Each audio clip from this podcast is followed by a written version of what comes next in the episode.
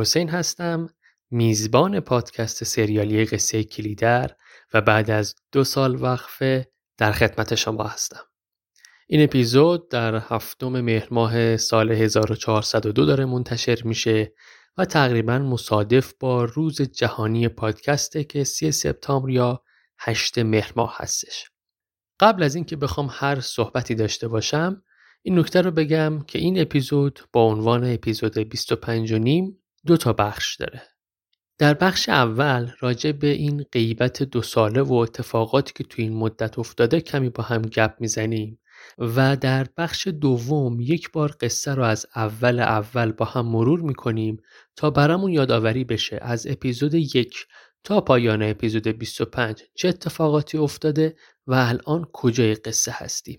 لذا اگر شما جزو اون دسته از شنوندگانی هستید که تازه شروع به شنیدن این پادکست کردید و صابون این وقفی نسبتا طولانی به تنتون نخورده می‌تونید به طور کامل از این اپیزود رد بشید با خیال راحت. اگر هم تمایل دارید که سریع برید به بخشی که خلاصه نیمه اول قصه روایت میشه می‌تونید حدودا 20 دقیقه برید جلوتر و ادامه اپیزود رو از اونجا بشنوید. اول از همه باید بگم که من واقعا و عمیقا متاسفم بابت چنین وقفه‌ی نسبتا طولانی که ایجاد شد. تعداد زیادیتون خیلی لطف داشتید و کم و بیش با ارسال ایمیل، ثبت کامنت توی Castbox و یا توی اینستاگرام پیگیر پادکست بودید، ابراز خورسندی کردید از شنیدن این پادکست و حتی این اطمینان و دلگرمی رو به من دادید که منتظر شنیدن ادامه پادکست خواهید بود. از یکایی که شما بسیار سپاسگزارم ممنون که این همه محبت داشتید و دارید و ممنون از شما که اینقدر به پادکستتون وفادار موندید و بعد از این دو سال خورده ای یا کمتر از دو سال نمی‌دونم دقیقا در چه تاریخی این اپیزود داره منتشر میشه یا منتشر خواهد شد ولی بعد از این همه مدت شما وفادار موندید و دارید پیگیری می‌کنید و گوش می‌کنید. من عذر بخوام اگر برخی پیام ها رو دیر پاسخ دادم یا پاسخ ندادم احتمالا از دستم در رفته خصوصا تو اینستاگرام که من نه تنها اینستاگرام رو از گوشی پاک کرده بودم بلکه حتی بعد از این طرح سیانت اصلا نمی‌تونستم چک بکنم و دسترسی خیلی سخت شده بود به اینستاگرام. در کنار شما مخاطبین عزیز و پیگیر و دوست داشتنی البته مخاطبینی هم بودند که و هستند که خیلی هم دلگیر و ناراحت شدند و این وقفه رو نوعی بیتعهدی و یا بعضا دهنکجی به مخاطب می‌دونستند. شاید هم الان دیگه اصلا پیگیر پادکست نباشن و این اپیزود رو نشنون. اما من همواره با کمال احترام توضیح دادم خدمت این دست از مخاطبین که واقعا اینطور نیست و توضیح دادم که شرایط به چه صورتی بوده و الان هم مفصلتر راجبش صحبت خواهیم کرد. حتی یک بند خدایی گفته بود که تو مثل سایپا ایران خودرو هستی که به مشتریاشون هیچ تعهدی ندارن و وجود امثال تو باعث میشه که اصلا چنین بی تعهدی هایی تو جامعه رواج پیدا کنه و چه و چه و چه یه متن بلند بالایی هم نوشته بود. تو Castbox باید باشه. حالا نمی‌دونم اگه خودشون پاک نکرده باشن هست می‌تونید برید بخونید. ولی واقعیت اینه دوستان. می‌دونید قصه چیه؟ اون شخص یا اشخاصی که باعث به وجود اومدن این شرایط شدند باید بهشون میگیم بی تعهد بی مسئولیت اونی باید بیاد و عذرخواهی بکنه که شرایط رو برای زندگی تو این مملکت تو این کشور ایران انقدر سخت کرده که دیگه جایی برای پرداختن به علایق آدما نمیمونه. دیگه ظرفیتی برای پرداختن به ادبیات و فرهنگ و هنر و تاریخ باقی نمیمونه برای آدم. هم برای گوش کردن و مطالعه کردن این موضوعات و مسائل و هم برای تولید محتوا در این زمینه ها همونطور که می‌دونید طبق هرم مازلو نیازهای زیستی مثل خوراک، پوشاک و مسکن در قاعده یک هرم قرار دارن و مسائلی مثل خودشکوفایی، فرهنگ، هنر در نوک هرم قرار می گیرن. وقتی ما برای تأمین ساده ترین نیازهای زیستی امنیت روانی نداریم و هزار و یک مشغله ایجاد میشه برامون ناچارن کمتر می‌تونیم به طبقات بالای هرم دست پیدا کنیم وقتی طی سالهای 1400 و 1401 خصوصا 1401 و در ادامه حتی 1402 مجددا با حجمی از گرانی ها و تورم مواجه شدیم. طبعا من هم بینصیب از آسیب های این گرانی نبودم و شرایط طوری رقم خورد که باید اولویت های زندگی رو تغییر می‌دادم تا بتونم مسیر زندگی رو به سمتی ببرم تا بتونم هم شرایط فعلی رو حفظ کنم و هم در آینده کمتر آسیب ببینم. به اضافه اینکه مشغله های فکری و روانی هم حوصله کافی برای تهیه پادکست باقی نمیگذاشت و نمی‌شد پادکست رو اولویت اول قرار داد. همین توقف پادکست به تنهایی برای من ناراحت کننده و عذاب آور بود. علاوه بر همه اینها توی این دو ساله ما یک سری چهرهای فرهنگی هنری رو هم از دست دادیم که شاید بارسترینشون استاد هوشنگ ابتهاج بودند و بعد از اون شاید من به کیومرس پوراحمد اشاره بکنم. مرگی که واقعا ناراحت کننده بود که چنین کارگردانی چنین هنرمند و میشه گفت حتی جامعه شناسی که به نقطه ای می‌رسه و اینقدر جامعه بهش فشار میاره شرایط جامعه که دیگه هیچ امیدی برای آیندهش نداره و با همه اون دستاوردها و همه اون بکراندی که وجود داره زندگی رو تمام می‌کنه. و چه بسا بعضی از ما یا شاید خیلی از ما تو همین سالهای اخیر با مشاهده این شرایط سختی که به مرور ایجاد شده و, بعض و بعضیاش هم یهویی ایجاد شده روی ما چنین فکری از سرمون گذشته باشه. یعنی اینکه واقعا آینده روشنی رو نمی‌بینیم اینکه به جرأت می‌بینیم که تلاش هامون به نتیجه نمی‌رسه.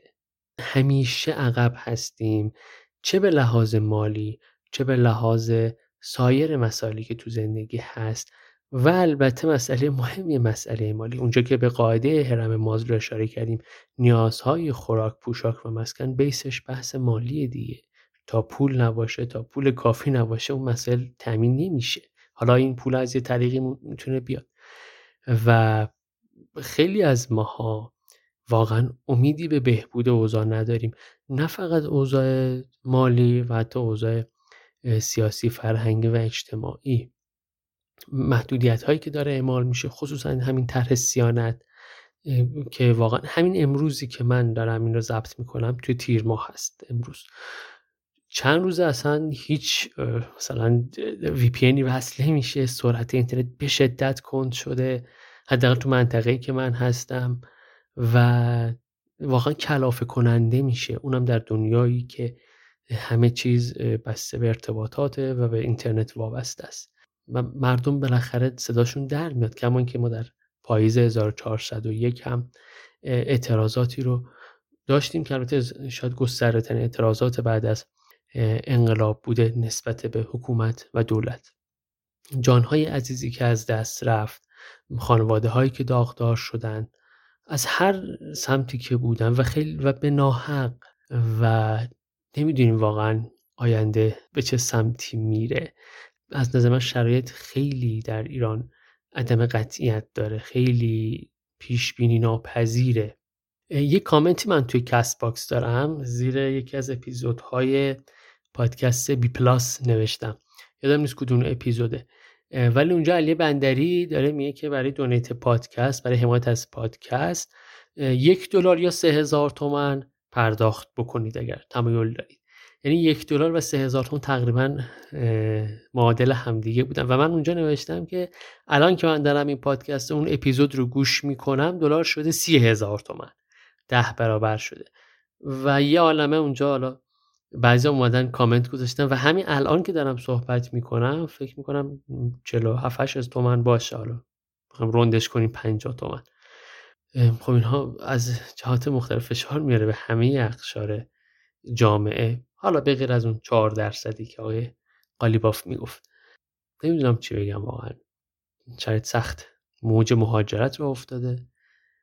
خیلی از پادکسترها هم از این قائله مستثنا نبودن و اونها هم یا دارن میرن یا رفتن از ایران. اینا که گفتم یاد پادکست تاریخ دراما افتادم. من توی این مدت پادکست های زیادی رو گوش کردم. بعضیش پادکست های حالا قدیمی تر و بسیار معروف تر و پر مخاطب تر بودن بعضیش پادکست های جدید تر بودن. پادکست تاریخ دراما پادکستی که تو این تاریخ که من دارم این اپیزود رو ضبط می‌کنم جزء پادکستی که تازه اومده یک سال نشده یا فکر کنم یک سال شده که اومده.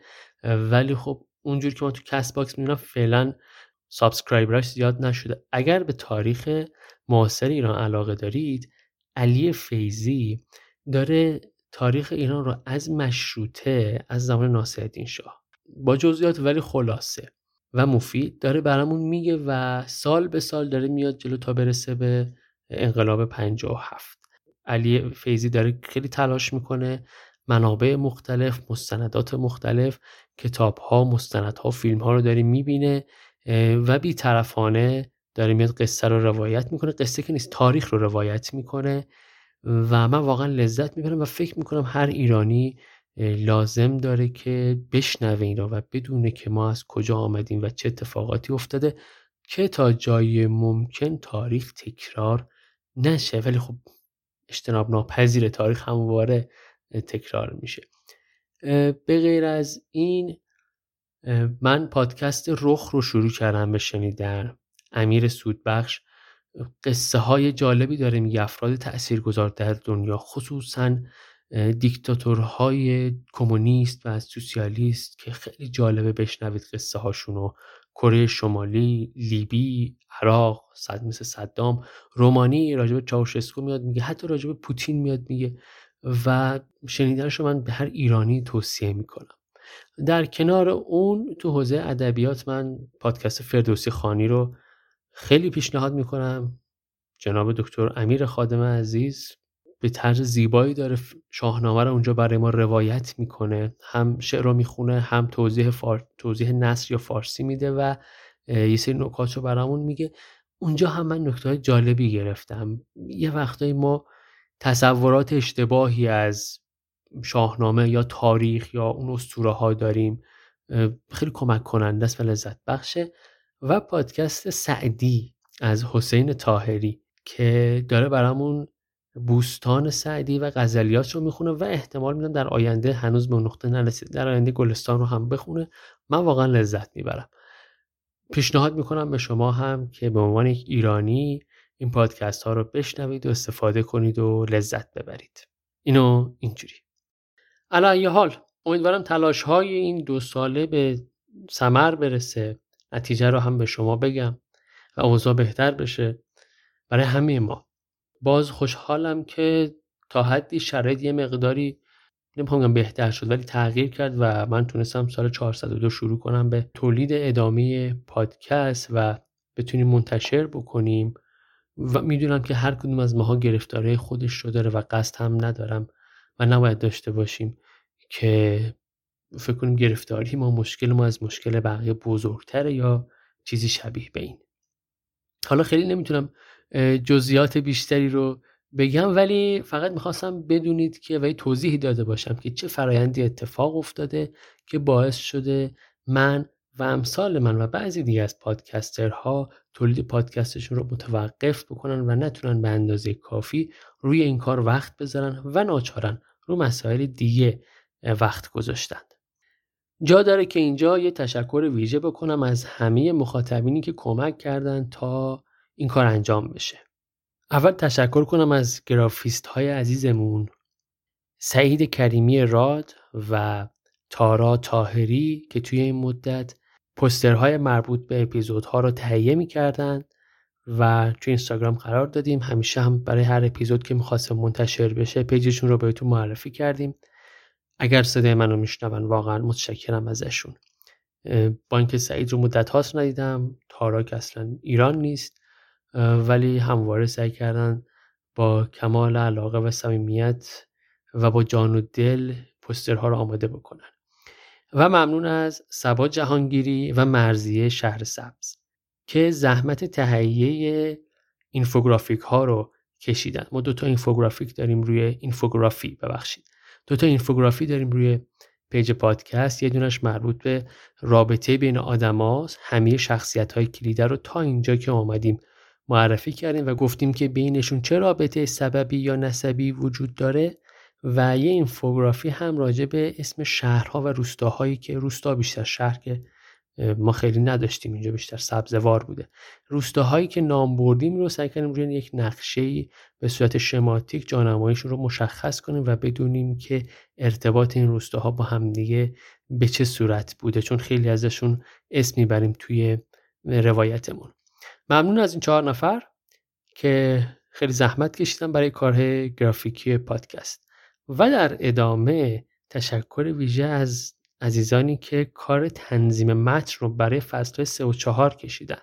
خانم فاطمه عبدی و آقای محسن ریوندی. از شنونده درجه یک که کمک کردن فصل سوم تهیه بشه و عملا قلم این دوستان بوده که دارید میشنوید در فصل سوم. و خانم زینب جمشیدی که فصل چهارم رو کمک کردن و کامل خلاصه کردن. همه این عزیزان از راه دور با من در ارتباط بودن. و نسخه خلاصه ها رو برای من ارسال کردن و خوشحالم که بعد از یکی دو جلسه رفت و برگشتی تونستن اون لحنی که باید رو در خلاصه ها لحاظ کنن. نهایتا هم من متن رو ویراستاری کردم و تنظیم کردم تا آماده اجرا بشه. برای اینکه دیگه بدقول نشم و برای احترام به شما مخاطبین عزیز تصمیم گرفتم تا زمانی که اپیزودها به طور کامل آماده نشه اقدام به انتشار نکنم. الان که دارم این اپیزود رو تنظیم می‌کنم فصل سوم به طور کامل تهیه شده ادیت شده آماده انتشاره. فصل چهارم در حال تکمیله. هنوز برای فصل پنجم اقدام انجام نشده یعنی متنش خلاصه نشده و اجرا هم نشده.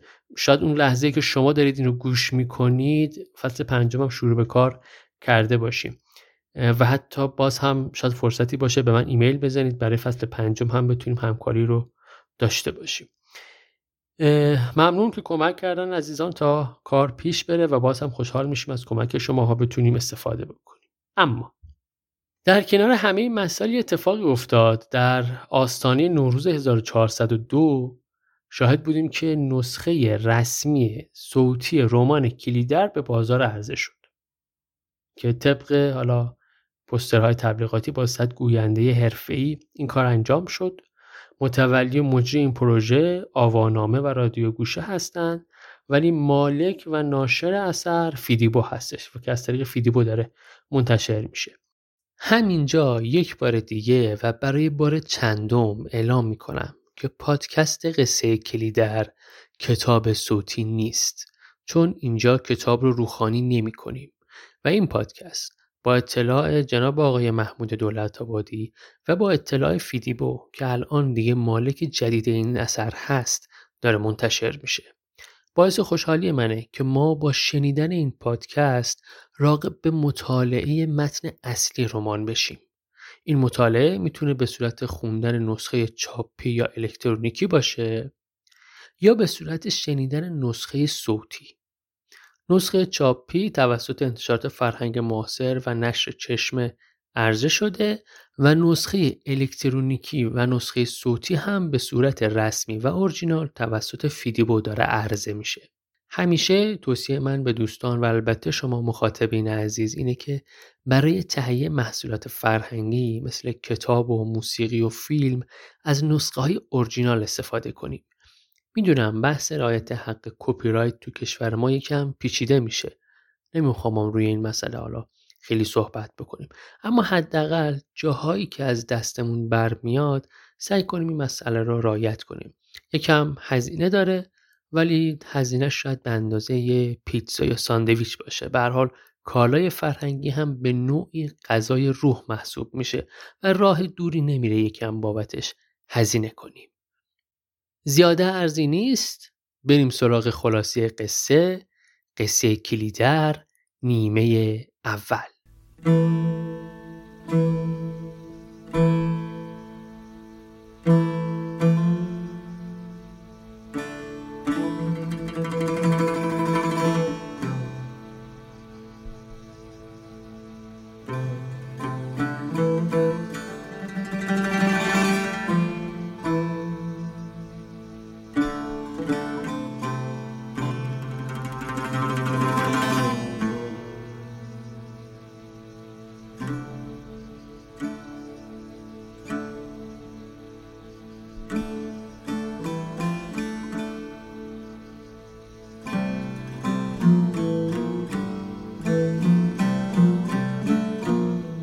اگر خاطرتون باشه قصه کلیدر با شخصیتی به نام مارال شروع شد. اما ما قصه رو به اون روالی که حالا ترتیبی که مطرح کردیم نمی‌خوایم الان خلاصه کنیم. بعد می‌خوایم بخش به بخش سراغ قصه های مختلف بریم. اول شخصیت ها رو معرفی کنیم بعد قصه های مختلف رو راجبش صحبت بکنیم. گفتیم کلیدر اسم یه منطقه بین نیشابور و سبزوار. ما یه روستای کلیدر داریم. که از توابع شهر نیشابوره. و در این حال یه روستای دیگه داریم به اسم دهنی سنگ کلیدر که از توابع سبزواره. و به نظر میاد که روستای قلعه چمن که توی کلیدر راجبش صحبت می‌کنیم در اصل همین روستای دهنه سنگ کلیدره که زیر مجموعه سبزوار میشه. خود آقای دولت آبادی هم اگر اشتباه نکنم اصالتا شهر روستای دولت آباد زیر مجموعه شهرستان سبزوار. لذا این ابهام هی وجود داره که یک کلیدر نیشابور داریم یک کلیدر سبزوار داریم. من فکر می‌کنم تو خلاصه فصل اول سراحتا گفتم روستای کلیدر از توابع نیشابوره و به این دهنی سنگ کلیدر اشاره نکردم و اینجا ولی بهش اشاره می‌کنم. کما اینکه فکر می‌کنم اصلا خود سبزواری ها و مردم همه می‌دونن که کلیدری که داریم ازش حرف می‌زنیم از توابع سبزوار. محوریت قصه یک خانواده کرد ایلیاتی هستند به نام کلمیشی ها که کوچیده میشن به سبزوار قصه در دهه 20 شمسی داره اتفاق میفته. خانواده کلمیشی ساختار این چنینی داره. پدرشون یا پدر خانواده کلمیشی اسمش مادر خانواده بلقیس سه تا پسر دارند. به ترتیب خان محمد، گل محمد و بیگ محمد و یه دختر ته‌تغاری به اسم شیرو. بلقیس دو تا برادر داره و یه خواهر. یه خواهر داره به اسم گلندام که خب سنش خیلی زیاده و دو تا برادر یکی به اسم عبدوس و یکی به اسم مدیار. عبدوس برادر بلقیس یا دایی گل محمد یه دختری داشت به اسم مارال که مارال اومد سبزوار پدرش رو ببینه که افتاده بود زندان. چرا؟ عبدوس به اتفاق دلاور. دلاور نامزد مارال بود. اینها گوسفنداشون رو برده بودن تو زمین های ارباب اخلمد و بعد درگیری شده بود دعوا کرده بودن افتاده بودن زندان. بعدم گوسفنداشون مریضی گرفتن مردن. زن عبدوس محتاب اون هم دخ کرد مرد. مارال هیچ کس رو نداشت. و مارال تصمیم گرفته بود بیاد پیش امش بلقیس زندگی بکنه و قبل از این اومد سبزوار که به عبدوس خبر بده. یه مقدار اینجا من با جزئیات گفتم که یادمون بیاد فضا چه فضایی بود از ابتدا که شروع کردیم. مارال بعدش میاد به روستای سوزنده در نزدیک های سبزوار میاد پیش خانواده کلمیشی ها چون اینا ییلا قشلاق می‌کردن تو اون فصل سال برای درو اومده بودن سمت سوزنده ساکن شده بودن کلمیشی ها وگرنه که چادر داشتن توی حالا صحراهاشون. گفتیم که توی راه مارال با گل محمد آشنا شد. یه, تما... یه دیدار خیلی دوری رو توی اون برکهه داشتن. مارال داشت آبتنی می‌کرد. و گفتیم که مارال وقتی داشت میومد به سوزنده توی یه کاروان سرا سر راهش یه نفر دید به اسم ماه درویش که پیغام فرستاد برای شیرو که قرار بود شیرو بگی که فلان ساعت حالا ساعت که فلان وقت شاید اونجا خیلی ساعت معنی نمی‌داده. بیاد مثلا پشت فلان تپه تا با ماه درویش فرار کنن دیگه. شیرو و ماه درویش اینجوری با هم یه جوری عروسی کردن یا ازدواج کردن. خلاصه مارال اومد سبزوار چون سوزنده ببخشید پیش خانم پیش بلقیس گل محمد هم اونجا بود. ولی خود کلمیشی اونجا نبود سر چادرها بود. یه آشنایی اتفاق افتاد اونجا. گل محمد دید که این خانومه که اونجا تو برکه دیدش دختر دایی خودشه. فردای اون روز شد. فردای روز که مارال آمد به سوزنده و گل محمد و چند نفر دیگه می‌خواستن برن سمت روستای چارگوشلی و قائله چارگوشلی اتفاق افتاد. قبل از اون که بریم افراد رو معرفی کنیم این کلمیشی قصه ما یه برادر داشت که اینجا به اسم خانمو میشناسیمش. که عموی همین گل محمد و خان محمده. اسم دختر خانمو ماهکه اسم دامادش صبر خانه این برادرهایی هم که گفتیم خان محمد گل محمد و بیگ محمد خان محمد خودش زندان افتاده. چرا افتاده زندان؟ چون اینها به همراه پسر خالشون علی اکبر علی اکبر حاج پسند میشناسیمش. دختر همون خاله گلندام. رفته بودن یه سری گوسفند دزدیده بودن. اونجا گیر میفتن خان محمد رو می‌گیرن بقیه قصر در میرن. خان محمد رو میندازن زندان. حالا گوسفنده کیو می‌خواستن بدزدن؟ یه شخصی به اسم حاج حسین چارگوشلی. زمیندار روستای چارگوشلی بود. در عین حال برادر بلقیس مدیار عاشق دختر خونده این حاج حسین شده بود. به اسم چی؟ سوقی. سوقی خواهرزادی این حاج حسین چارگوشلی بود. و داشت پیش دایش زندگی می‌کرد سوقی. پدر مادرش حالا فوت شدن هر جوری بوده پیش این بزرگ شده بود. مدیار این رو می‌خواست حاج حسین هم دختر نمی‌داد به اینا دیگه. فکر کن حاج حسین ارباب اون روستا به اون ایلیاتی ها که از غذا هم می‌خواستن به گلش دستبرد بزنن مثلا بخواد دختر بده. طبیعه که این کار رو نمی‌کنه به اضافه اینکه حاج حسین یه پسری داره به اسم نادلی. تازه از سربازی برگشته و این نادلی هم عاشق سوقیه. یعنی رقیب عشق مدیار هم هست. حالا گفتیم فردای اون روز که مارال آمد گل محمد مدیار خانمو و صبرخان. چهار نفری شال و کلا کردن رفتن سمت روستای چارگوشلی. خود گل محمد هم اسب نداشت اسب مارال رو گرفت. اسمش قرعات بود اگه یادتون باشه. قرض گرفت گفت من باید مأموریت رو برم خانوادگی وقتی که این چهار نفر رسیدند به خونه حاج حسین چارگوشلی یه جوره اونجا رو محاصره کردند. قرار بود سوقی یواشکی فرار کنه از خونه و با مدیار برند. این تیم هم داشت رو همراهی می‌کرد که خب این اتفاق نیفتاد خانواده متوجه شدن و درگیری اتفاق افتاد. تو این درگیری نادلی مدیار رو زد کشت گل محمد هم حاج حسین رو کشت. و جنازه مدیار رو هم دزدیدن یا یواشکی از تو چارگوشلی جمع کردن بردن به روستای برکشاهی و شبونه دفن کردن. به کت خدا و ملای برکشاهی هم باج سیبیل دادن که صدای این کار در نیاد دیگه چون بالاخره امنیه ها با خبر بشن و اینها اینا مسئولیت داره واسه اینا. این هم اضافه کنم که گل محمد زن داشت اسم زنش زیور بود و این زیور به مارال حسادت می‌کرد. یعنی از همون اول متوجه یک سری نگاه هایی بین گل محمد و مورال شده بود و بینشون حتی درگیری هم رخ داده بود. اون خان برادر بزرگتر خان محمد هم زن و بچه داشت که اونا هم با کلمیشی ها زندگی می‌کردن توی چادر.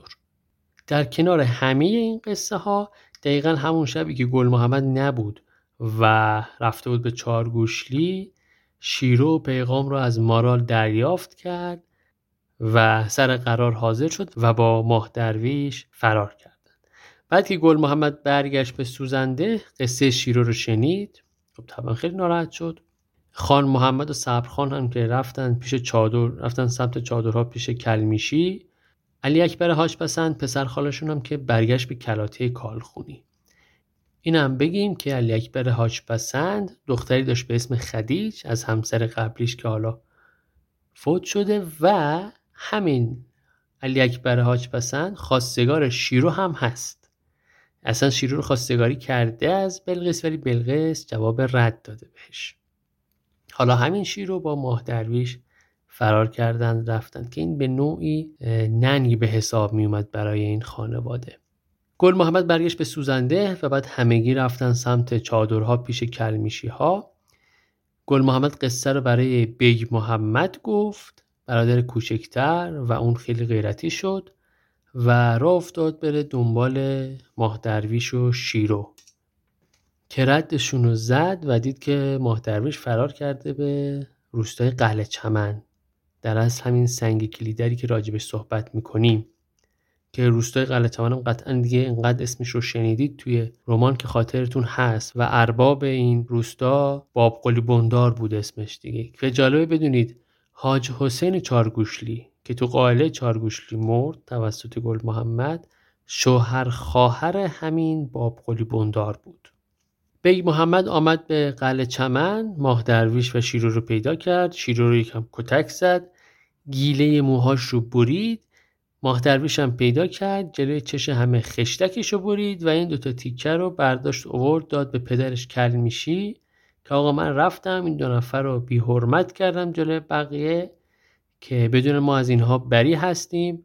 و کلمیشی هم خوشحال بود و اونجا گفت که بجا کردی فرزندم عمرم را به من برگرداندی. جمله‌ای بود که کلمیشی به بیگ محمد گفت. بابت این کاری که کرد.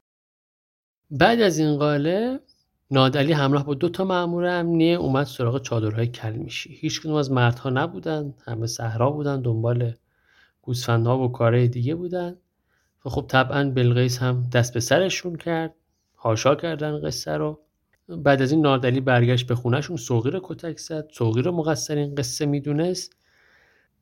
و شب بعدش اون گورکن کسی که مدیار رو دفن کرده بود تو برکشای اومد سراغ نادلی.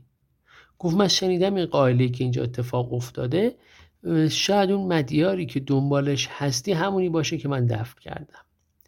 نادلی شبونه با اون گورکن رفتن به روسه برکشاهی و نبش قبر کردن و نادلی جنازه رو دید و تشخیص داد که مدیاره ولی خب به شدت وحشت زده شد از دیدن چهره اون جنازه و اون ماری که تو قبل بود و اون قصه که توی اپیزود چهارم گفتیم و لعنت و نفرین هم کرد اون گورکن رو که آورده بودش اونجا. تو همون شب سوقی از خونه فرار می‌کنه و میره سمت چادر کلمیشی ها و به بلقیس میگه که آقا من امنیت جانی ندارم پیش این نادلی و لطفا بذارید من اینجا بمونم. من به شما پناه آوردم. من عاشق مدیار بودم. مدیار هم که الان مرده و من جایی رو ندارم جز شما. بلقیس بهش پناه میده ولی گل محمد خیلی راضی نیست از این قضیه و میگه که خب این کار باعث میشه ما لو بریم. برای ما درد سر داره مسئولیت داره. سوقی همین حرفا رو میشنوه و فرار کرد. بیا به نوعی رفت از اونجا گم و گور شد اما در نهایت چوپان نادلی سوقی رو پیدا کرد و دوباره اووردش پیش نادلی ولی نادلی برخلاف انتظار سوقی رو اصلا آزاد گذاشت و گفت که تو هر جا می‌خوای بری برو. و در نهایت هم سوقی رفت یه طرفی هم نادری سرگذاشت به بیابون. بعد از این قصه بحث بزمرگی مطرح شد. گفتیم توی گله اینها بزمرگی افتاد و گوسفند و بزاشون مردن. این مهمترین سرمایه این ایلیاتی ها بود. گل محمد رفت شهر که کمک بگیره رفت مشهد که کمک بیاره از دولت که دکتر بیاد واکسن بزنن نامپول بزنن یه کاری بکنن. این اتفاق جلوش گرفته بشه که خب خیلی کسی جوابشو نداد. بعد رفت پیش پسر خالش همون علی اکبر حاج پسند که خب مال و منالی داشت کمک بگیره ازش اونم دست رد به سینه زد که نه بابا ما که دیگه می‌دونی گرفتاریم و بازار خرابه و این صحبت ها بعد علی اکبر همونی که اونجا سر اون دزدی گوسفنده هم ناتو زد به اینا قصر در رفت. همه اینا باعث ایجاد نفرتی بین علی اکبر و کلمیشی ها شد. بعدش گل محمد ماد رفت سراغ باب قلی بندار. خب اینا با هم داد و ستد داشتن هر سال. گفت بیا حداقل پوست این گوسفندا رو از ما پیش خرید بکن. ما که هر سال گوسفند پرواری میاریم برای تو تو اینو از ما پیش خرید کن یه پولی ما داشته باشیم بتونیم امسال مثلا نونمون رو تامین بکنیم هزینه‌مون رو تامین بکنیم. باب قلی بندار هم به حال قبول کرد با اینا داد و ستد داشت به اضافه اینکه کمی هم میترسید از این ایلیاتی ها که خب تفنگ داشتن اینها رو ممکن بود که بندار رو بکشن. تا اینجا که رسیدیم و داریم صحبت بابقلی بندار رو می‌کنیم اجازه بدید یکم شخصیت های این ور تو قلعه چمن هم معرفی بکنیم. گفتیم بابقلی بندار دو تا پسر داشت به اسم اصلان و شیدا. اصلان پسر زن اول بابقلی بندار بود که فوت شده بود اون زن اولش. یه زن دومی داشت به اسم نور جهان که ازش پسر داشت و اون پسر اسمش شیدا بود. شیدا کارش ساربونی بود. شطور می‌برد تو بیابون میچرون میآورد و اصلا هم یه هم بقالی داشت جلو در خونهشون که یه خوراکیجات و اقلام و باربونشان و سیگار و اینها میفروخ از شهر میوردن میفروختن و از غذا همین اصلان خاطرخواه خدیج بود. خدیج کی بود؟ دختر علی اکبر حاج پسند. علی اکبر پسرخالی گل محمد ها بود. ببینید روابط چه مقدار پیچیده میشه و دست آخر نامزد هم کردند که این روابطی که داریم اینجا بهتون میگیم و توی یه اینفوگرافی یک توی یکی از پست های اینستاگرام گذاشتیم و می‌تونید ببینید. جدای از این یه کاراکتر دیگه داریم توی قلعه چمن به اسم کربلای خداداد. یه پیرمردیه که زمان جوونیش مال و منال زیادی داشته هرچند در آخر ورشکست میشه. ولی شطوره زیادی داشته. دو تا پسر داشته به اسم قدیر و عباس جان. قدیر بنا داشته با اون شطورهای پدر که حالا تنها دارایشون بوده بعد از ورشکستگی بیاد و به کمک یکی دیگه از اهالی روستا به اسم پهلوان گودرز بلخی کار پرورش شطور را بندازن. ساربونی کنن شطورها رو پروار کنن بفروشن و از این طریق امرار معاش کنن که با قولی بوندار پیش دستی می‌کنه و میاد شطورهای کربلای خداداد رو از چنگش در میاره و خودش میاد اون کار پرورش شطور یا ساربونی رو انجام میده که شیدا الان داره اون شطورها رو میچرونه. و خب از این بابت پهلوون و قدیر خیلی شاکی هستن از باب قلی بندار. و همینطور قدیر و عباس خیلی از دست پدرشون شاکی هستن که می‌تونست با اون شطورها کسب کاری برای بچه ها را بندازه. خواهیم دید در فصل سوم تا پایان فصل سوم چه اتفاقاتی میفته برای قدیر؟ خود بندار رو هم که گفتیم میشه دایی نادلی دیگه. گفتیم حاج حسین چارگوشت شوهر خواهر بنداره. پس بندار میشه دایی نادلی. برگردیم سراغ کلمیشی ها و گل محمد. بعد از این زایعه یا واقعه و اتفاقی که گوسفندهای اینها بخش زیادشون تلف شدن خب خیلی با این اوضاع دیگه نمی‌شد گذران زندگی کرد. بیگ محمد دید جایی برای اون نیست که بخواد بالا سر گله باشه. رفت به روستای تلخاباد و شد نوکر خونه ارباب تلخابادی گل محمد هم زد تو کار جمع کردن هیزم. با یکی دیگه از اهالی اون منطقه به اسم امو مندلو وارد مذاکره شد شروع به کار کردن. امو مندلو تو کار زغال بود. زغال تولید می‌کرد می‌برد سبزوار میفروخت. گل محمد گفت منم شطور دارم میام با شطورهای تو یکی می‌کنیم. خانمو هم گفت آقا من می‌زنم تو کار خفگیری. این کاروانایی که مال آدم پولدار هستن رو شبونه جلوشون رو می‌گیرم تهدید می‌کنم تفنگ هم دارم لختشون می‌کنم یه چیزی بالاخره گیرم میاد شکممون سیر میشه. این هم اضافه کنیم امو رو یه پسری داره به اسم موسا که یه مقدار قالیبافی بلده. و موسا رو میفرسته پیش باب قلی بندار که تو خونه باب قلی بندار کار بکنه. چون خود بندار هم کارگاه قالیبافی داره. چند از دختره روستا اونجا کار می‌کنن. موسا بالا سر اینا وای میسه. کارهای یومیه بندار رو هم هندل می‌کنه. در کنار همه این قصه ها گفتیم که آخرش گل محمد و مارال با هم ازدواج کردن. این در حالی بود البته اول ازدواج کردن بعد عقد کردن. تو اپیزود ششم می‌تونید جزئیاتش رو بشنوید. و همونطور که یادتون هست این در حالی بود که گل محمد زن داشت زیور و مارال هم نامزد داشت دلاور که زندان بود. و این هم باز یادمون هست. من هم تو اپیزود 6 اینو گفتم هم تو خلاصه فصل اول اینو گفتم و هم الان اینو میگم که وقتی مارال و زیور با هم دعوا کردن و زیور گفتم های شوهر من از چنگم در بیاری؟ مارال بهش گفت که من یک تارموی دلاور رو با 100 تا مثل گل محمد عوض نمی کنم. و به نظر میاد که عوض کرده. بالاخره این دو نفر عاشق هم شدن و ازدواج کردن با هم و در کنار هم کار هیزم کشی رو هم انجام می‌دادند. و اتفاقا یکی از همون روزهایی که گل محمد و مارال داشتن با هم هیزم جمع می‌کردن تو صحرا نادعلی رسید بالا سرشون. نادعلی پیدا کرد گل محمد رو. و در کمال ناباوری نادعلی به گل محمد گفت که آقا ما با هم بی حسابیم من دنبالت میگشتم ولی الان نه دیگه. من زدم مدیا رو کشتم. شما هم زدید. بابای من حاج حسین رو کشتید. یر به یریم دیگه. فقط خواستم بهت بگم از دست من فرار نکنی. فقط چیزی که هست اینه که من همچنان دنبال سوقی هستم. چون هنوز عاشقشم و می‌خوام پیداش بکنم. اگه خبری از سوقی داری یا بعدا پیدا کردی منم در جریان. بذار. بعد از این قصه اتفاقا گل محمد و نادلی و امو مندلو با هم راهی سبزوار شدن. اون باری که داشتن رو می‌خواستن ببرن سبزوار بفروشن. سر راه نادلی ازشون جدا شد و رفت قله چمن.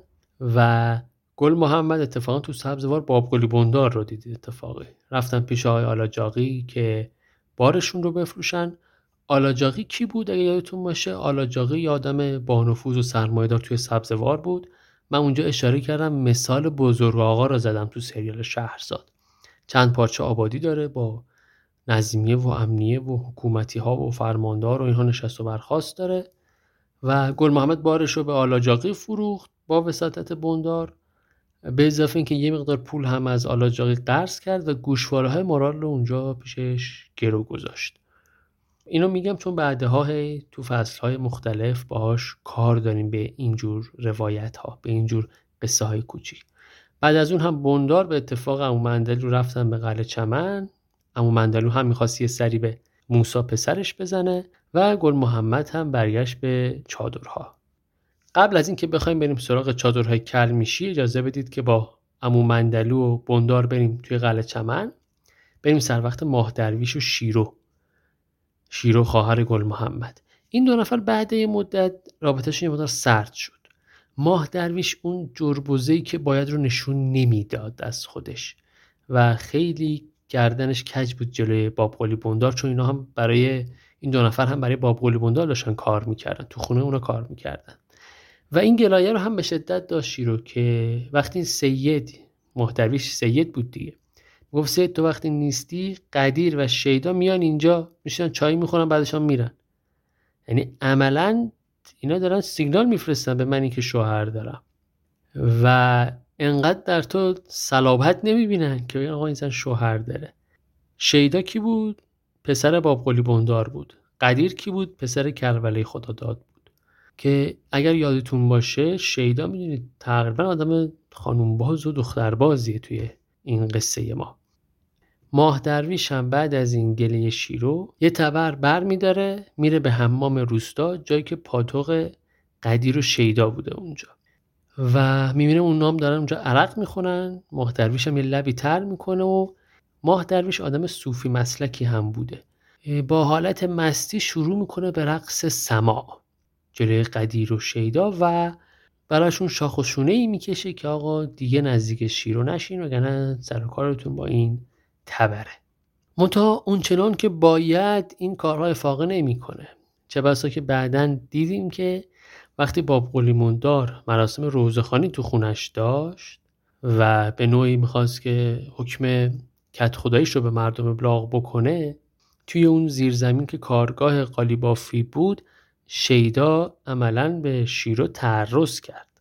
ولی به هر حال این علاقه شیدا به شیرو مشخص بود و همچنان هم تا این اپیزود 25 که اومدیم ادامه داشت و آثارش رو می‌دیدیم. البته قدیر هم سوابق خوبی نداره. قدیر هم با زنداییش به اسم لالا یه دایی داشت به اسم داور زنداییش لالا عملا رابطه نامشروع داشت و بعد از اینکه این رابطه مشخص شد داور یا دایی قدیر طلاق میده زنشو و لالا میاد به عقد چوپان بابقلی بندار در میاد. و تو خونه بندار رفت آمد داره و کار می‌کنه. ولی جالبه بدونید که لالا هم این وسط از شیدا خوشش میاد و روابطی هم بین اونا شکل گرفته. اون مراسم روزخونه هم دقیقا بعد از اینکه بندار همراه با ابو مندلو از شهر میان به قلعه چمن برگزار میشه. نادری هم که از اون طرف گفتیم از گل محمد و ابو مندلو جدا شد و اومد سمت قلعه چمن. و اینجا یک دیداری بین نادلی و قدیر هم رخ میده و خیلی این دوتا با هم رفیق میشن توی قلعه چمن. و البته اگه یادتون باشه که خود من یادم نبود. همزمان با این روزهه یه جلسه ای تو خونه پهلوان گودرز بلخی هست. با کی؟ با یه جوونی به اسم ستار. ستار پیندوز. سی و چند ساله است. یه آدمیه که حالا بین شهر و روستاها میگرده. شغلش پیندوزیه ولی جا و مکان مشخصی نداره. با این قلعه چمنی ها هم رفیق شده و ستار پهلوان گودرز بلخی چند نفر دیگه از اهالی و همون موسا پسر و مندلو تو خونه پهلوان گودرز بلخی جلساتی دارن و یه بحثایی رو دارن. را میندازن راجع به مشکلات قلعه چمن و اینها که به مرور در فصلهای بعدی بهش اشاره می‌کنیم خصوصا تو فصل سوم شاید جدیتر راجبش صحبت بکنیم. اما بریم سراغ چادرهای کلمیشی. در یک شب برفی سرد دو تا مأمور امنیه میان سر وقت چادرها هیچ کدوم از مردها هم نیستن و از بلقیس می‌خوان که توضیح بده که اینا چیکار می‌کنن چقدر گوسفند دارن چون اومدن برای دریافت مالیات. بلقیس حالا دعوتشون می‌کنه بهشون چای میده غذا میده. و بلقیس براش توضیح میده که آقا ما اینجا چیزی نداریم که بخوایم مالیات بدیم. همزمان گل محمد و خانمو از راه می‌رسن شرایط رو برای مأموری امنیه میگن ولی مأموری امنیه خیلی قانع نمیشن و میگن اگر این طوریه گل محمد باید با ما بیاد شهر و توضیح بده شرایط به چه صورتی. اونجا همه چیز مشخص میشه.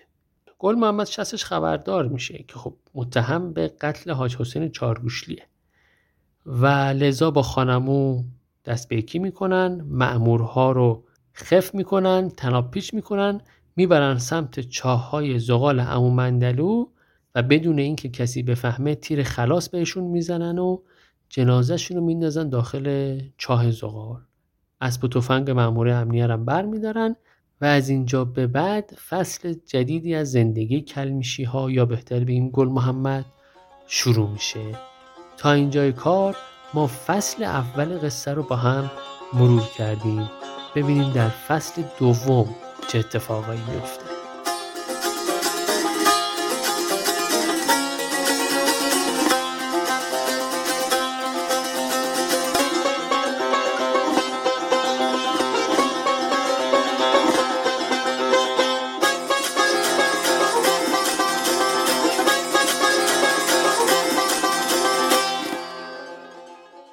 بریم سراغ فصل دوم. فصل دوم از روستای برکشاهی شروع شد. همون جایی که مدیار رو دفن کرده بودند. اون گورکن که کمکش کرد برای نبش قبر مدیار بعد از نبش قبر کردن مار نیشش زد و مرد. نادلی می‌رفت به خانوادش سر می‌زد یه مقدار. آزوقه و روغن و گندم و آرد و اینو براشون می‌برد که اینها گرسنه نمونن. اسم اون گورکنه هم محمد شنبه بود اگر یادتون باشه. تو این حال و هوا قدیر اومد چارگوشلی پیش نادلی. گفت آیا آلاجاقی پیغام فرستاده که من تو رو بیارم قلعه چمن کارت داره. تو مسیری که داشتن می اومدن قلعه چمن دو تا بحث مطرح شد. تو این مسیر قدیر قصه زندگیشو تعریف می‌کنه. برای نادلی میگه بابام کربلای خدا داد بروبیایی داشت قافله داشت قافله شطور یا کاروان شطور. و به روسیه رفت آمد داشت. دوستی داشت در روسیه جنس از ایران می بردن روسیه و می آوردن عملا باباش تو کار حمل و نقل بین بوده دیگه ترانزیت داشته. و میگه بعد از انقلاب روسیه اون دوست بابام اماد خان اسمش بود. میفته زندان.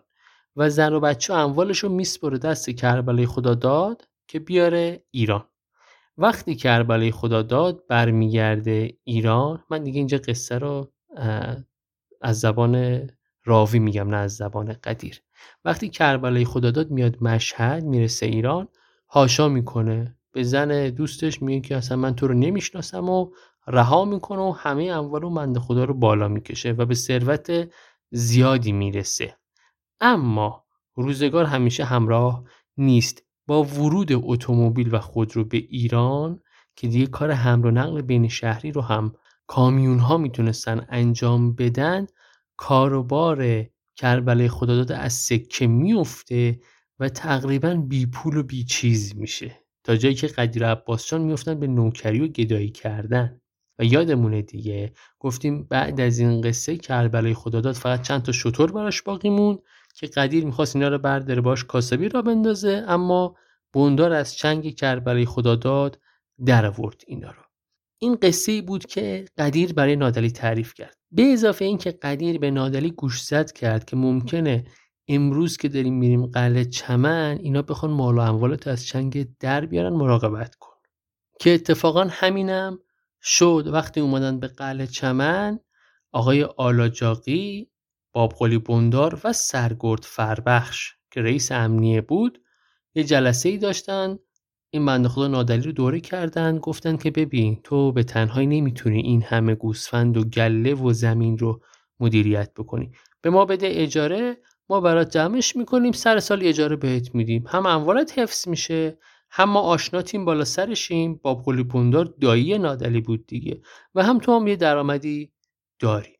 و بعد از این جلسه نادلی دوباره با قدیر همراه شد که برگردن برن سمت روستای برک شاهی توی راه رسیدن به یه کاروانسرا همون کاروانسرای خال سکینه که زیاد صحبتش رو کردیم توی این پادکست از غذا ستار و عباس هم اونجا بودن و عباس جان اینجا اومد خودشیرینی کنه برای نادلی می‌دونست دنبال سوقیه.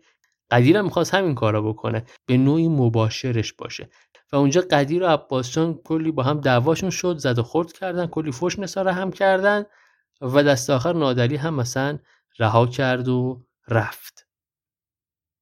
اما در قلعه چمن چه اتفاقی داشت میافتاد؟ خیلی از قلعه چمن دور نشیم.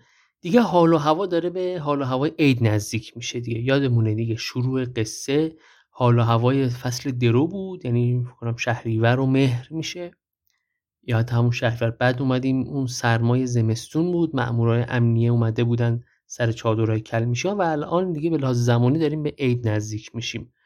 اینجا باب قلی بندار میگه من می‌خوام شیرو رو بفرستم به شهر بره خونه آلاجاقی اونجا وایس کمک بکنه تو ایام نوروز. شیدا شاکی میشه. شیدای گفتیم دیگه یه مقدار نظر داشته به شیرو با اینکه شیرو متأهل بوده. و باب قلی بندار کلم دعواش می‌کنه میگه آقا تو دخالت بیجا نکن. اما شیدا با این حال شیرو رو یه جورایی تهدید کرد که آقا هر جور شده تو نباید بری. و از طرف دیگه لالا که لالا به شیدا روابطی داشت و به اون علاقه داشت او شیرو رو تهدید می‌کرد که تو باید بری و دست از سر شیدا برداری. که خب دست آخر هم شیدا رفت سبزوار خونه آلاجاقی برای خدمت کردن. بندار هم عمدن. این کارا کرد که یه مقدار از شیدا فاصله بگیره. ما هم همراه با شیرو میریم سبزوار خونه آقای آلاجاقی. یه نفر اومده بود خونه آلاجاقی به اسم جهانخان سرحدی. چه کاره بودن؟ یک تیم قاچاقچی از افغان ها بودن سردستشون بازخان افغان بود که اینها جنس تریاک از افغانستان می ایران و آلاجاقی هم سهیم بود و اینجا هم معاملاتی داشت و بدبستونی داشت. مشکلی بود که اینها باری رو گرفته بودند از افغان ها ولی پولش رو نداده بودن جهانخان سرحدی پیغام آورده بود که اگر پول ما رو ندید ما قلعه چمن رو به آتیش می‌کشیم و به نوعی تهدید کرده بود. تو همین حین بلقیس میاد خونه آلاجاقی میاد خونه آلاجاقی که اون بدهی که به آلاجاقی دارن رو صاف بکنه. چه بدهی؟ یادمونه دیگه گل محمد وقتی برای گله مشکل پیش اومد بار هیزون فروخت به آلاجاقی و گوشواره های مارال رو گرو گذاشت و پول قرض گرفت. بلقیس سران اومده پول رو پس بده گوشواره ها رو بگیره از آلاجاقی. که آلاجاقی پیچون آلاجاقی یه جورایی چون اعصابش خیلی خورد بود از این قصه جهانخان سرحدی و بازخان افغان گفت فعلا حوصله ندارم بعدا صحبت می‌کنیم. از غذا بلقیس همونجا شیرو رو هم دید که اومده خونه آلاجاقی داره کار می‌کنه و دست شیرو رو گرفت و با خودش برد. اول رفتن زندان سبزوار ملاقات خان محمد و عبدوس و دلاور و بعدش هم شیرو رو با خودش آورد به چادرها. همزمان با این قصه قدیر هم اومده بود به سبزوار. می‌خواست راجع به قصه سربازیش و معافیتش با آقای آلاجاقی صحبت بکنه و کفیل باباش بشه. که آلاجاقی قدیر رو هم پیچون و قدیر می‌بینه که بلقیس شیرو رو با خودش می‌بره. علاوه بر همه اینها امو مندلو هم اومده سبزوار همراه با موسا. امو مندلو اومد موسا را دید و بعد با هم اومدن سبزوار. چرا می‌خوام برن خواستگاری برای موسا؟ همراه با کی؟ همراه با پیرخالو. پیرخالو را یادتونه؟ کلیددار کاروانسرای حاجی نورالله بود. یه کاروانسرای معروفی بود در سبزوار. که همه این روستاییانی که به سبزوار رفت آمد دارند عموما شب رو میان در این رو میخوابن. و موسا اصلا زیر دست پیرخالو بزرگ شده بود عملا. که این سه نفر همراه با ستار ستار پیندوز هم تو این قصه همراهی می‌کنه با موسا دوست موسا شده بوده. این چهار نفر میرن خونه خاله آتش خواستگاری رنا و موسا هم برای اینکه آرا روی باباش و زمین نندازه همراهی کرده بود اما خاله آتش میگه من موافقم ولی یه نفر هست به اسم حبیب لاشخور که خواستگار رعناس از اراز لوباش شهر این قصه ایجاد می‌کنه حبیب لاشخور حالا کیه؟ کدوم اراز لوباش؟ یه شخصیتی داشتیم به اسم شمل یاقوت یادتونه؟ سردسته اوباش سبزوار بود این آدم اصالتا اصلا روسی بود. با باباش از روسیه مهاجرت کرده بودن اومده بودن ایران. خیلی هم چیزی نداشتن. تنها چیزی که داشتن قلدری بود و از این طریق شده بود اوباش محل و از طرف آلاجاقی حمایت می‌شد. این نکتهش سر این بود دیگه. منتها در سایه در خفا آلاجاقی چنین حمایتی رو می‌کرد. شبیه شبون بیمخ دیگه می‌دونید این قصه هم آشناست دیگه. اینکه ارازل اوباش توسط یک جریان مالی یا جریان سیاسی حمایت میشن به صورت پنهانی و از طرف اونها ممکنه برن یک جاهایی یا با یک جریان مخالف دیگری یک جریان سیاسی مخالف برن برخورد بکنن اعتراضاتی رو مثلا باهاش برخورد بکنن یا بدتر به اسم معترضین برن آشوبی بپا کنن. از این قصه ها هست احتمالا آشنا هستید دیگه باهاش. حالا این حبیب لاشخور هم تو تیم این شمل یاقوت بوده. وسط مراسم خواستگاری حبیب لاشخور و چند تا از نوچهاش میان میریزن تو خونه خاله آتش. میگه آقا من دختر تو می‌خوام الا و بلا باید بدی به من. خاله آتش هم از قبل رعنا رو فرستاده بود بره خونه خالش. خاله آتش هم جواب رد داد به حبیب لاشخور. حبیب لاشخور هم کتک زد خاله بیهوش شد بنده خدا. که شمل یاقوت سر رسید اینجا و قاله رو ختم کرد. حبیب لاشخور ساکتش کرد. اما تو همین لحظه مأموره نظمیه رسیدن و شمل یاقوت و ستار رو دستگیر کردن و بردن زندان سبزوار. به همین راحتی. اما بریم سراغ چادرهای کلمیشی. گفتیم که بلقیس شیرو رو برداشت آورد سمت چادرها. منتها خیلی خانواده شیرو خود کلمیشی خانمو اینها تحویل نگرفتن شیرو رو. و برای شیرو هم سخت بود. به اضافه اینکه یه شبی که باز مردها نبودند چند تا مامور امنیه اومدن سر چادرها و دنبال گل محمد بودن. هدشون کی بود؟ فرماندهشون کی بود؟ استوار اشکین استوار علی اشکین. گفت که آقا ما رد گل محمد تا چادرهای کلمیشی ها زدیم. نیستش الان ولی میایم پیداش می‌کنیم به هر حال. خلاصه بعد اینکه مامور امنیه میرن شیرو هم جمع می‌کنه و برمیگرده بره قلعه چمن. چون از این برخورد خوشش نیامده بوده. خیلی هم در خفا نبوده. حتی خانمو هم تا جایی همراهیش کرد. اینم باید اضافه بکنیم که تو همین قصه ها تو همین ایام خان محمد از زندان آزاد شد و برگشت اومد سر چادرها. خان محمد صبح رفت روی تپه ها بعد از مدت ها برگشته بود به فضای ایلیاتی و صحرای خودشون و می‌بینه که مأمورای امنیه. میان سراغ چادرها و اتفاقا گل محمد رو دستگیر می‌کنن و می‌برن زندان سبزوار. خان محمد اینجا خیلی شاخکاش تیز میشه. و شستش خبردار شد. یعنی شک برد به کی؟ به علی اکبر حاج پسند همون پسر خالشون گفت این ما رو لو داده و بعدا حسابش رو می‌رسیم. اما بریم قلعه چمن ببینیم شیرو قصهش چی شد وقتی برگشت به قلعه چمن. وقتی شیرو برگشت به قلعه چمن با سید دعواشون شد. ماه درویش گوش شیرو رو کند با دندون کند. دیگه شیدا اومد جداشون کرد ماه درویش رو بیرون کرد از خونه و شیرو رو نگه داشت پیش خودش. هرچی ماه درویش بعدا اومد داد و بیداد کرد شیدا نه تنها راهش نداد بلکه یه سیلی هم تو گوشه ماه درویش زد.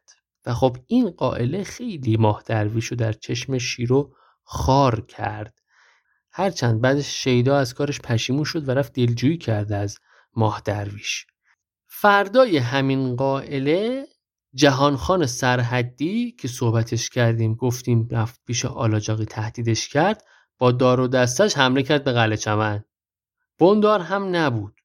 جهان خان سعی کرد از اهالی خونه آمار بندار و شیدا رو بگیره که اینا کجا هستن. اول ما سراغ ماه درویش ماه درویش لو نداد بندار و شیدا رو.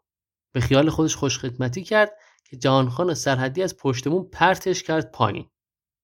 بعد از اون رفت سراغ قدیر و قدیر لو داد. گفت شیدا ساربونه و تو صحرا می‌تونید پیداش بکنید که جهانخان هم رفت صحرا دنبال شیدا و به عنوان گروگان شیدا رو بردن.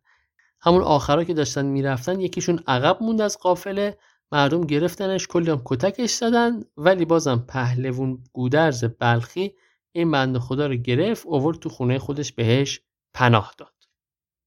باب قلی بوندار وقتی برگشت قائله رو فهمید خیلی ناراحت شد. چون جهانخان سرحدی شیدا رو گروگان گرفته بود. اینا هم گفتن خب ما یه گروگان داریم میریم از مسیر امنیه مسیر قانونی. از اون طریق هم که نفوذ داشتن بریم پیگیری کنیم. ولی پهلوان مقاومت کرد و مرد افغان رو تحویل بندار نداد. اما شبونه اون بنده خدا راهی کرد که از مسیر کوه فرار کنه از قلعه چمن. اما بندار زرنگتر از این حرفا بود. مأمور امنیت رو خبر کردند و شبونه اون مرد افغان رو هم دستگیر کردند و بردن زندان سبزوار جایی که گل محمد و ستار و شمل یاقوت و عبدوس و دلاور هم اونجا بودند. و حالا توی زندان دلاور و گل محمد رسیدن به هم.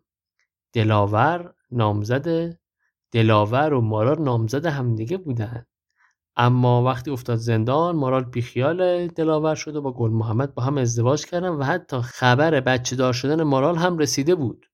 و دلاور به شدت شاکی بود از گل محمد. خونشو می‌خواست بریزه و حتی شب باش گلاویز شد و رفت تو خواب خفش کنه که خب نشد. اما گل محمد نمی‌تونست تو زندان بمونه و نقشه فرار کشید. اگه یادتون باشه شمل یاقوت باباش براش آبگوش میفرستاد تو ظرف آبگوش تو دیگوله آبگوشت. براش چاقو گذاشت تا با اون چاقو بتونن دیوار رو تخریب بکنن زمین رو تخریب بکنن. حالا چه چاقویی بوده قمه بوده من نمی‌دونم. چون دیوار از زندان چسبیده بود به کاروانسرای حاج نورالله به موسی هم پیام دادن که با خانمو و خان محمد جوین بشه لینک بشن هماهنگ بشن. شب بیان کاروانسرای حاج نورالله بخوابن و از اون طرف بقیه زندانی ها تونل حرف می‌کنن. میان سمت دیوار کاروانسرا بتونن اونها رو همراه خودشون ببرن. اسب و تفنگ آورده بودن. اینها هم از این ور تونل حرف کردن و از زندان فرار کردن که لحظه آخر ستار گفت من نمیام من اینجا باید بمونم. کیا فرار کردن؟ شمل یاقوت گل محمد عبدوس دلاور و اون مرد افغان. همه اینایی که تو این قصه های اخیر افتادن زندان فرار کردن با هم. فرار کردن و رفتن سمت نیشابور از راه کوه و بیابون و دشت که توی کوه شمل یاقوت پشیمون شد و گفت من مرد کوه نیستم برمیگردم میرم تو شهر یه کاری می‌کنم. گل محمد و دلاور هم اینجا می‌تونستن تصفیه حساب کنن که گل محمد به دلاور گفت من کاریت ندارم هر جا می‌خوای بری برو. دلاور هم جدا شد و رفت. گل محمد و خانمو و خان محمد هم که راهی چادرهای کلمیشی ها شدن. موسی این وسط چی شد؟ دست و پای موسی رو هم بستن تو کاروانسرا بعد از اینکه فرار کردن دست و پای موسی رو هم بستن که به نوعی صحنه سازی بشه. خلاصه گل محمد ها گفتیم رسیدن به چادرهاشون. بچه گل محمد هم آوردن که گل محمد ببینه. و بعد از اون زیاد هم وقت تلف نکردن و بیگ محمد هم باشون همراه شد و رفتن به کلاته کالخونی برای اینکه انتقامشون رو از علی اکبر حاج بگیرن. پنج نفری رفتن. گل محمد خان محمد بیگ محمد خان عمو و مرد افغان که از ابتدا همراهشون بود. هرچند گل محمد به مرد افغان گفت هر جا می‌خوای بری برو ولی به هر حال مرد افغان یه جوری خودشو مدیون اینها می‌دونست و باهاشون همراه شد. رسیدن به کلاته کالخونی علی اکبر آشپزان توی آقل گوسفندا بود. اونجا محاصرش کردن درگیر شدن. علی اکبر هم تفنگ داشت اونم به اینا تیر زد. ولی در نهایت علی اکبر رو کشتن. پسر خالشون رو کشتن. ابراز همدردی هم کردن با خالشون تسلیت گفتن بهش گفتن ببین پسرت راهی برای ما نذاشته بود. و یه سری از اموالش و خصوصا گوسفنده پروریش رو هم برداشتن و با خودشون بردن. این قصه هایی که اتفاق افتاد.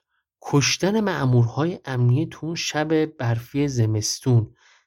این زندان افتادن و فرار از زندان و دست آخر هم کشتن علی اکبر هاش پسند پرونده گل محمد یا بهتر بگیم گل محمد ها رو سنگین کرد و اینها دیگه زندگی جدیدی رو از اینجا شروع کردن چون مدام تحت تعقیب بودند. و البته هنوزم تحت تعقیب هستند و این فصل جدید زندگی گل محمد ها رو ما در فصل سوم بیشتر راجع به صحبت می‌کنیم و قصه هایی که اتفاق میفته رو براتون میگیم.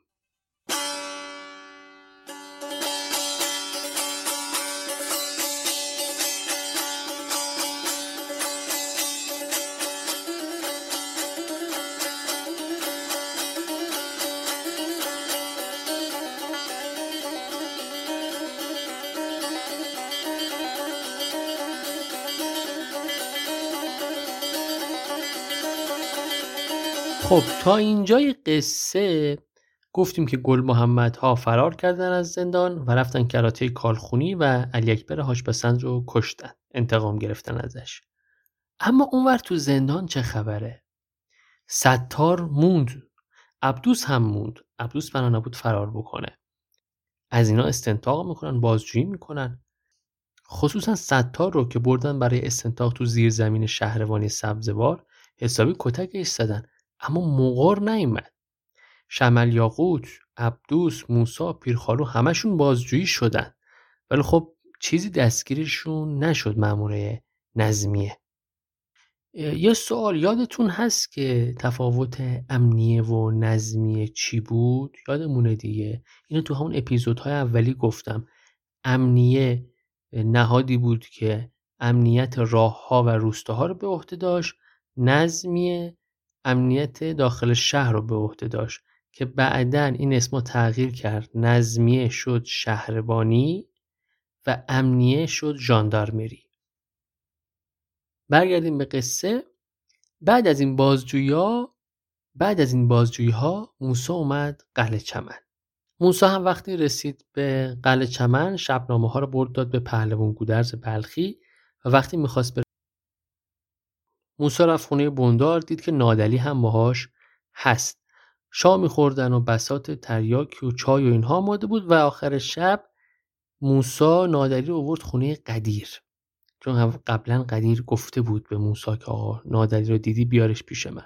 خلاصه نادلی اومد پیش قدیر نشستن با هم صحبت کردن. نادلی گفت که آقا اینا بندار آلاجاقی منو مس کردن و ازم امضا گرفتن و اموالمو بالا کشیدن. همون قصه ای که می‌گفتیم. قدیر هم نادلی رو پر کرد. قرار شد که نادلی بره یه مقدار پولاشو از بندار بگیره یا پس بگیره و بعد هم برن سمت شهر شبونه. حتی ماه درویش هم با خودشون بردن. موساد سفارش کرد گفت آقای من خود مریض احواله ببرید شهر یه دوا درمونی بکنیم. و اینا شبونه رفتن سمت سبزوار. بعد از رفتن اینها شیدا با یه شطور برگشت. و همراه با یک دختر افغان به اسم سارا. گویا از دست افغان ها فرار کرده بود شیدا. شیدا گروگان بود دیگه. اما عملا اون سارا فراریش داده بود. تو یعنی تو اون شرایط هم شیدا دنبال دختربازی بود. مخیم بنده خدا رو به کار گرفته بود. اون سارا هم از اونجا فرار کرده بود. به این خیال که با شیدا میان و می‌زنن بیرون و اینا پسر اربابه و زندگی را میندازن. با این حال بندار می‌دونست که خب الان شیدا فرار کرده آخرش که چی؟ باید جواب اون بازخان افغان رو بده. اومد با گل محمد وارد مذاکره شد. به هر حال پیدا کرد گل محمد رو در چادری در سنگری در پستویی توی بیابون. گفت آقا این شیدا پیش شما باشه یا پیش چادرهای کلمیشی باشه و در عوض من از توی گل محمد که الان تحت تعقیب امنیام هست حمایت می‌کنم. به صورت ناشناس براتون اسلحه میفرستم فشنگ میفرستم آزوغه میفرستم. واسط میشم بین شما و امنیه. پیغومی پسخومی خبری. اینها رو به اطلاع شما میرسونم. تا هم فعلا یه مدت شیدا رو اینجا قائم کن تا آبا از آسیاب بیفته. ما ببینیم این ما ببینیم این بازخان افغان رو باید چطوری بپیچونیم یا جوابشو بدیم. گل محمد ها هم قبول کردن. گل محمد ها یعنی کیا؟ یعنی خان محمد. گل محمد بیگ محمد خان عمو. یه نفر دیگه هم باشون بود. محمد رضا گل خانوم این پیشکار خونه علی اکبر حاجپسند بود. بعد از اینکه علی اکبر رو کشتن این محمد رضا هم باشون همراه شد. اینها قبول کردن بعد از این مذاکره رفتن سمت روستای قلعه سنگرد. یه اربابی داشت به اسم نجف ارباب. خیلی هم وضعش خوب بود زمیندار بود جوون هم بود و با زور و تهدید و اینها ازش یه سری آزوقه و تفنگ و فشنگ و اینها گرفتن و بهش هم گفتن که اگر راپورت ما رو بدی حسابت با کرامل کاتبین بعدا خواهیم دید در فصل سوم چه اتفاقاتی بین اینا خواهد افتاد. بعد از این زورگیری که از نجف ارباب داشتن گل محمدها راهی روستای قلعه میدون شدن. محمد رضا گلخانو ولی ازشون جدا شد و رفت سمت چادرهای کلمیشی. گل محمدها وقتی رسیدن به روستای قلعه میدون رفتن در خونه یه بنده خدایی به اسم قباد. نصف شب در خونش رو زدن شرایط براش توضیح دادن و گفتن ما فقط جای خواب می‌خوایم. در خونه رو برای هیچکی باز نمی‌کنیم. قباد هم گفت آقا مهمون هایی به خداست و اونها رو پناه داد. تا اینکه دمدمای صبح که گل محمد ها داشتن صبحانه میخوردن مأموره امنیه ردشون رو زده بودن و اومدند خونه رو محاصره کردند. گل محمد ها با مأموره امنیه درگیر شدند و استوار اشکین هم وارد خونه شد و با گل محمد رو در رو شدند. و گل محمد تیر زد به زانوی استوار اشکین و در نهایت هم خانمون تیر خلاص رو زد و این شکلی استوار علی اشکین از قصه حذف شد. بعد از این قاله گل محمد برای اهالی قلعه میدون توضیح داد شرایطو. با زبون خوش گفت ما کاری با شما نداریم یه مقدار آزوقه و نون و ماست و روغن و گندم و آرد و اینجور چیزا می‌خوایم تا ما اموراتمون رو بگذرونیم و البته شما رو هم تحت حمایت خودمون قرار میدیم. بریم زندان سبزوار یا بهتره بگیم شهربانی سبزوار و اونجا سرگرد فربخش با ستار صحبت کرد و بهش آزادی مشروط داد. گفت ما بهت آزادی مشروط میدیم. ولی و یه دوربین چشمی بهت میدم اینو ببر برسون به دست گل محمد. بعد از این جلسات هم ستار می‌خواست بره به قلعه چمن اما شیرو رو اتفاقی توی سبزوار دید.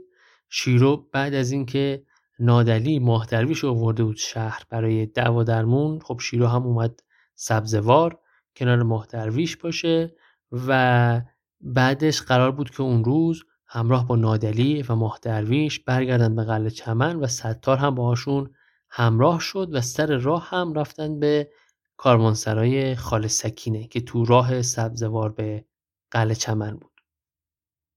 و از قضا دلاور هم اونجا بود. دلاوری که تو دلاوری که بعد از فرار از زندان از گل محمد ها جدا شده بود. دلاور دنبال این بود که بیاد به قلعه چمن و توی فصل درو که پیش رو هست جزء دروگرها باشه. بایتی هم نداشت و خاله سکینه یه بایتی قدیمی رو بهش قرض داد. الان هم می‌دونیم دیگه از فصل بهار رد شدیم دیگه. گفتیم شیرو توی عید اومد پیش آلاجاقی. خب الان چند مدت گذشته داریم به فصل گرما و تابستون نزدیک میشیم و دیگه فصل درو و برداشت محصوله. یعنی تقریبا داره یک سال از شروع قصه که گفتیم مارال آمد به سوزنده. داره میگذره. ستار هم این بین سعی می‌کنه یه نشونی از گل محمد ها از خال سکینه بگیره که خودشو برسونه به گل محمد ها در نهایت این پنج نفر راهی قلعه چمن میشن. ماه درویش و شیرو ستار نادلی و دلاور. میان توی راه می‌رسن به روستای زعفرانی. این روستا رو زیاد باش کار داشتیم. کت خدایی در اسم کت خدا حسن. اونجا اتراق می‌کنن خستگی در بکنن. و چیزی بخورن و بعد ادامه راه رو برن. تو همین حین می‌بینن که اون قزنفر هاشم آبادی داره برای مردم سخنرانی می‌کنه. قزنفر هاشم آبادی همونی بود که موسا سر راهش به قلعه چمن رفت پیشش و شب نامه گرفت اوورداد به پهلوان گودرز بلخی.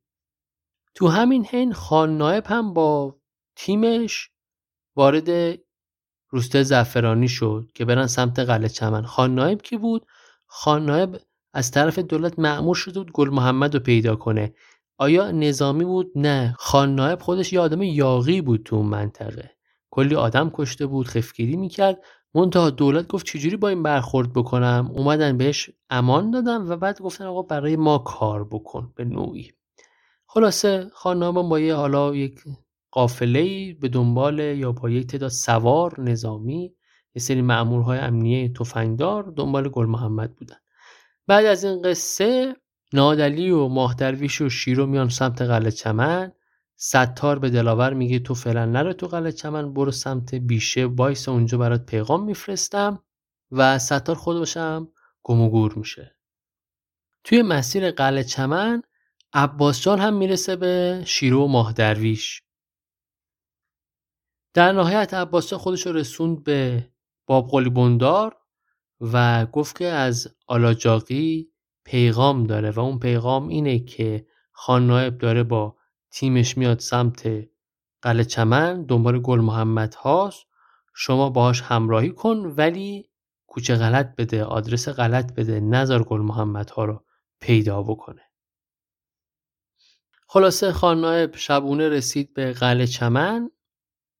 اومد خانه بندار بندار ازش پذیرایی کرد بسات شامی فراهم کرد و بعد از شام هم خان نایب همراه با تیمش راهی کلاته کالخونی شد. اینطوری بهش حالا آدرس دادن که دنبال گل محمد ها بره و اصلا پسر بندار هم باهاشون همراه شد چون بندار می‌خواست که اصلا براش خبر بیاره. و از طرفی بندار شیدا رو هم به صورت مخفیانه فرستاد سمت کلاته کالخونی که برای گل محمد ها خبر ببره که خان نایب داره میاد و گل محمد ها فرار کنن از اون منطقه. اما لالوی همه این رفت آمدها به خونه بوندار شیدا درگیر داستان دیگری هم شد. اونم به این صورت که گفتیم اون دختره سارا اون دختر افغان که شیدا رو فراری داده بود تو همون حین از خونه بندارها فرار کرد. گفت قرار بود من اینجا همسر و همبالین تو باشم من کنیزی تو بکنم و من اینجا کنیزی تو رو نمی کنم دارم کنیزی بقیه رو می‌کنم. تو هم که اصلا برنامه معلوم نیست. و بهش گفت جمله خوبی گفت گفت من فقیر بودم ولی حقیر نبودم. و شبونه با اسبی که اومده بود فرار کرد از اونجا رفت و بعد از فرار کردن سارا دیدیم که لالا اومد سراغ شیدا و باش اتمام حجت کرد. گفت من تو رو دوست دارم می‌خوام با تو باشم. و اگر با من نباشی من برای به دست آوردن تو اگر لازم باشه خون هم را میندازم.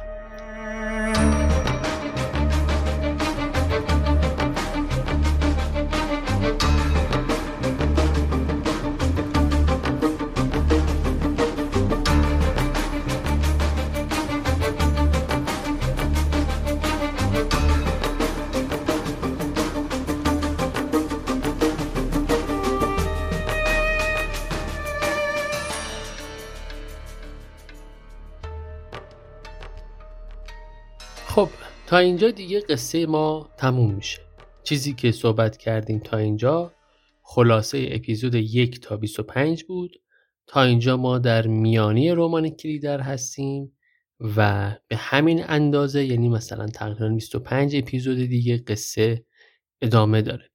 ممنون که تا اینجا همراه بودید. ممنون که این اپیزود رو هم شنیدید. این خلاصه رو امیدوارم بهتون کمک کرده باشه که بتونید به داستان برگردید. قصه ها، اسامی، مکان ها، رویدادها براتون یادآوری شده باشه. اگر که این وقفه برای شما اتفاق افتاده حالا دو سال یا دو ماه یا هر مقداری و با کمک این خلاصه که با هم گفتیم و شنیدیم بتونید ادامه داستان را از اپیزود 26 گوش بکنید و لذت ببرید. ببخشید اگر احیانا جاهایی خیلی تند صحبت کردم یه مقداری یا چیزی رو اشتباه گفتم توپق زدم توی این اپیزود. خیلی بنا نبود که از متن منسجمی برای این خلاصه استفاده بشه. بیشتر سعی کردم که به صورت تیتروار قصه ها رو مرور کنیم با هم و ببینیم که تا اینجای کار در این قله چمن و سبزوار و کلیدر چه گذشته بر این شخصیت هایی که داشتیم. ادامه پادکست در اپیزود 26 همون روال سابق خواهد بود. شما در ادامه یک خلاصه ای را از اپیزود 25 میشنوید و بعد ادامه داستان طبق روال گذشته. خوشحالم که این پادکست رو دوست داشتید و دوست دارید. ممنون از همه حمایت های شما. ممنون از محبت و لطف و دلگرمیتون. همچنان به حمایت شما برای بیشتر دیده شدن و شنیده شدن این پادکست نیاز داریم چه به صورت حضوری و کلامی با دوستان و رفقا و آشنایان و چه در فضای مجازی با استوری کردن و معرفی کردنش در شبکه های اجتماعی که تقریبا همشون امروزه فیلتر شدن. شاید اون روزی که یا اون سالی که شما دارید این اپیزود رو میشنوید از فیلترینگ در اومده باشد. امیدواریم. ممنون که منو میشنوید. نوش گوشتون.